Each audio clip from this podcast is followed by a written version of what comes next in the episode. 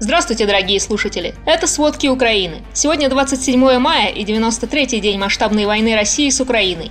Российская армия вместе с фактически бандитскими формированиями самопровозглашенных республик немного продвигается в Украине. Но эти продвижения в масштабе маленьких городов и поселков. Конфликт затягивается, в том числе на международном уровне.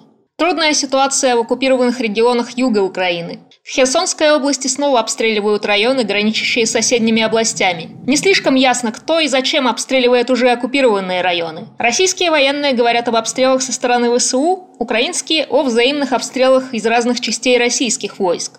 В то же время РИА Новости со ссылкой на оккупационную администрацию пишет, что оккупированная Херсонская и Запорожская области переходят на российский телефонный код +7. А Путин недавно подписал указ об упрощенном порядке получения гражданства России для жителей Запорожской и Херсонской областей. Подобный механизм уже действует в так называемых ДНР и ЛНР с 2019 года. Николаевскую область ночью опять обстреливали. Разрушен жилой дом, погибших нет. В Днепропетровской области сегодня российские войска обстреляли казарму Нацгвардии. В здание попала ракета. Пока сообщается о 10 погибших и около 35 раненых. Глава теробороны Днепра Геннадий Корбан рассказал, что пуск ракеты произошел из Ростовской области. На Донбассе обстрелы стали еще более интенсивными. В Донецкой области обстреливается почти вся линия фронта от Авдеевки, недалеко от Донецка, до Святогорска, примерно в 170 километрах севернее Донецка. Боевики самопровозглашенной ДНР заявили о взятии города Лиман в 150 километрах севернее Донецка. Луганская область страдает от круглосуточных обстрелов. В Лисичанске обстреляно отделение полиции. В Северодонецке разрушены 11 многоквартирных домов и 1 частный дом. В Луганской области повреждено около 50 домов. 7 человек погибли и 1 ранен. Тела погибших мирных граждан продолжают находить в Мариуполе. По словам советника мэра города Петра Андрющенко, причина гибели людей в том, что их завалило обломками здания после обстрела. Тела погибших были упакованы в пластиковые мешки, и их вывезли для захоронения в братскую могилу в селе Старый Крым. Идентифицировать тела невозможно. К сожалению, невозможно установить, кто были погибшие, потому что состояние тел очень плохое. Напомним, по приблизительным подсчетам, с начала российского вторжения в Украину только в Мариуполе погибло более 22 тысяч мирных жителей. А вчера после обстрела Харькова сообщили о 19 раненых и 9 убитых. Погиб 5-месячный ребенок и его отец. Мать в тяжелом состоянии. Среди раненых в Харькове также девочка 9 лет. Только за предыдущие сутки в Харьковской области было 7 воздушных тревог. Каждая тревога – это угроза артиллерийских обстрелов. Вооруженные силы пытаются вытеснить российские войска, чтобы артиллерия не доставала до Харькова. Около недели назад в город начали возвращаться люди, хотя местные власти говорят об опасности. За последние сутки обстреливали и Харьковскую область. Повреждена школа-интернат и жилой дом. Жертв нет. Граничащую с Россией Сумскую область утром тоже обстреливали из артиллерии и минометов. О жертвах пока не сообщается. Разрушен дачный дом. На границах России обстрелов гораздо меньше, чем в приграничных регионах Украины. Но все-таки они случаются. Губернатор Белгородской области Гладков заявил об обстреле села Журавлевка со стороны Украины. По его информации, повреждено 5 домов, пострадала местная жительница. Гладков заявил, что обстрел приграничного села Журавлевка продолжался весь день. Власти региона решили запретить въезд в приграничные села Журавлевка и Нехотеевка из-за опасности новых обстрелов. Похоже, в России заканчивается современная боеспособная техника. Возможно, это имеет в виду Минобороны Великобритании. Признак недостатка техники там видят в том, что на юг Украины перебрасывают устаревшие советские танки Т-62. В сообщении подчеркнули, что Т-62 будут особенно уязвимы к противотанковому оружию. Кроме того, в британской Минобороны отметили, что перед южной группировкой войск России, скорее всего, стоит задача оккупировать южную территорию Украины. На востоке Украины российские войска пытаются окружить Северодонецк и Лисичанск после захвата нескольких сел к северо-западу от Попасной. Жители Северодонецка уже забыли, когда в городе хотя бы на полчаса устанавливается тишина. Всю Луганскую область российские войска без перерыва обстреливают артиллерией. Об этом сообщает глава областной военной администрации Сергей Гайдай. А в России 4 депутатов регионального парламента Приморья выступили против войны в Украине. Об этом сообщает издание «Коммерсант» и региональная медиа. Во время заседания Заксобрания Приморского края член фракции КПРФ Леонид Васюкевич зачитал заявление от группы депутатов к президенту Путину с требованием прекратить войну в Украине и вывести с ее территории войска. Видео с его выступлением опубликовали местные паблики. Как пишет «Коммерсант», выступление Васюкевича вызвало бурю возмущения в президиуме регионального парламента. Губернатор Приморского края Олег Кожемяка попросил вывести из зала Васюкевича и его коллегу Геннадия Шульгу.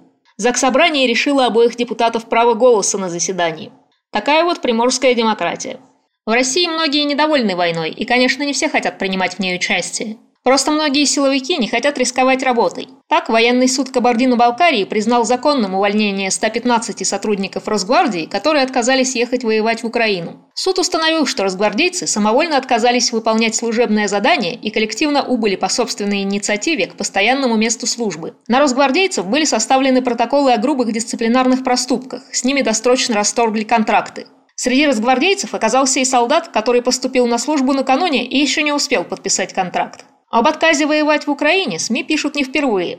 Так, ранее на войну в Украину отказались идти 11 бойцов из роты ОМОНа «Пластун» вместе с командиром взвода. Они отказались выполнять приказ потому, что посчитали его незаконным. Так, у них не было законных оснований для пересечения государственной границы. Позже их уволили, но военные подали иск в суд о восстановлении на работе. Еще сообщалось, что от участия в войне против Украины отказалась часть военных непризнанной Южной Осетии. А в Чечне массово похищают мужчин для мобилизации на войну в Украину. Об этом сообщают местные правозащитники и блогеры. Они утверждают, что похищенных заставляют подписывать контракт под угрозой провести неопределенное время в секретных тюрьмах. О сотнях похищенных из разных районов Чечни информирует и оппозиционный канал «Первый Адат». В одной из нелегальных тюрем содержится 100 человек, в другой – 30. Эти данные сообщают мужчины, которые стали свидетелями такой мобилизации.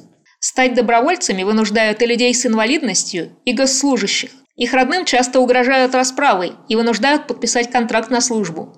А моральный дух российской армии явно не в лучшем состоянии. Мародерство российских оккупационных войск в Украине снова подтверждается косвенными свидетельствами. Согласно расследованию издания «Медиазона», военные России отправили из городов на границе с Украиной 58 тонн посылок. Настоящий скачок крупных отправлений, по данным «Медиазоны», произошел после того, как в конце марта российские войска ушли из северных областей Украины. Больше всего посылок, более 15 тонн, было отправлено из города Валуки. Он расположен в 30 километрах от границы с Украиной и в 20 километрах от самопровозглашенной ЛНР. Много тонн посылок отправили и из Клинцов, в 60 километрах от границы, и из Новозыбкова. Большое число посылок уходило в одни и те же города России. В них расположены крупные воинские части, которые задействованы в Украине. Наибольшее число посылок по общему весу было отправлено в Югру в Кемеровской области, Чебаркуль в Челябинской области и Кызыл в Тыве. По сведениям «Медиазоны», в Украине погибло не менее 27 солдат из Юрги, где дислоцирована 74-я мотострелковая бригада России.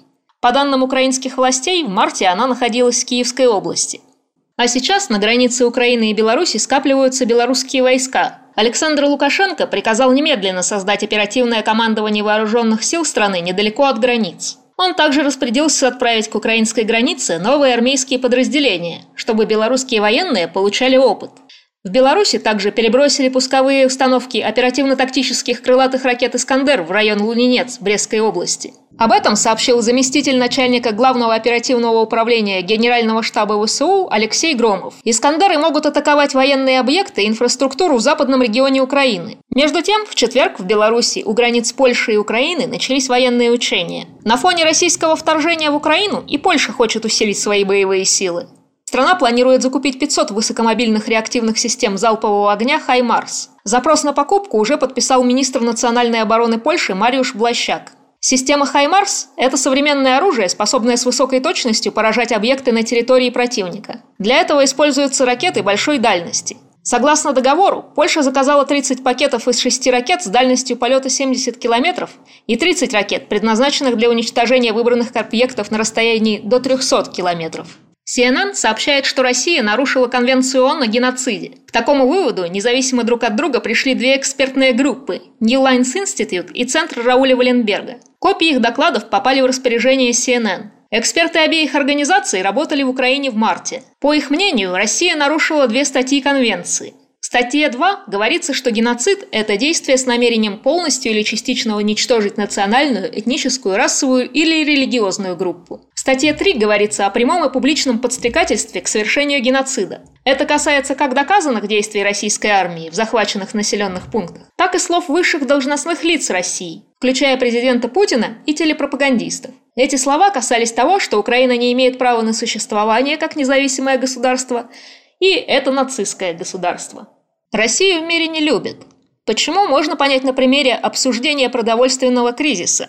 Дело в том, что Россия и Украина вместе производят около трети пшеницы в мире, но российское продовольствие под санкциями, а украинское заблокировано в захваченных Россией портах. С начала войны цены на пшеницу на бирже выросли до 30%. Чтобы избежать продовольственного кризиса, мировое сообщество ведет переговоры о разблокировке украинских портов. Так, глава МИД Германии Анна-Лена Бербок обвиняет Россию в том, что она осознанно ведет соревновую войну против мира, то есть использует продовольственный кризис как оружие в войне. А несколько дней назад замминистра иностранных дел России Андрей Руденко заявил, что Россия готова открыть коридор для экспорта украинского зерна, но в обмен на снятие санкций. И это только в том случае, если Украина самостоятельно разминирует все порты. Вчера же Путин поговорил по телефону с премьер-министром Италии Марио Драги о глобальной продовольственной безопасности. Путин, по сути, повторил эти требования. Он назвал необоснованными обвинения России в проблемах с поставками сельхозпродукции на мировые рынки. Также он обвинил в кризисе финансовую политику западных стран.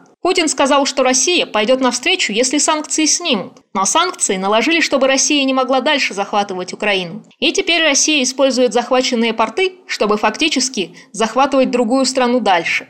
Конечно, западные страны переживут и не такое повышение цен. Больше всего от них пострадают благотворительные продовольственные программы. Но благотворительные продовольственные программы для бедных стран на грани голода теперь под большой угрозой. То есть фактически это и есть шантаж. Это были главные новости к середине 93-го дня войны России с Украиной. Помните, политика касается каждого. Правда существует, а мы постараемся сделать ее как можно более доступной. Что с ней делать дальше, решать только вам. Спасибо и до встречи!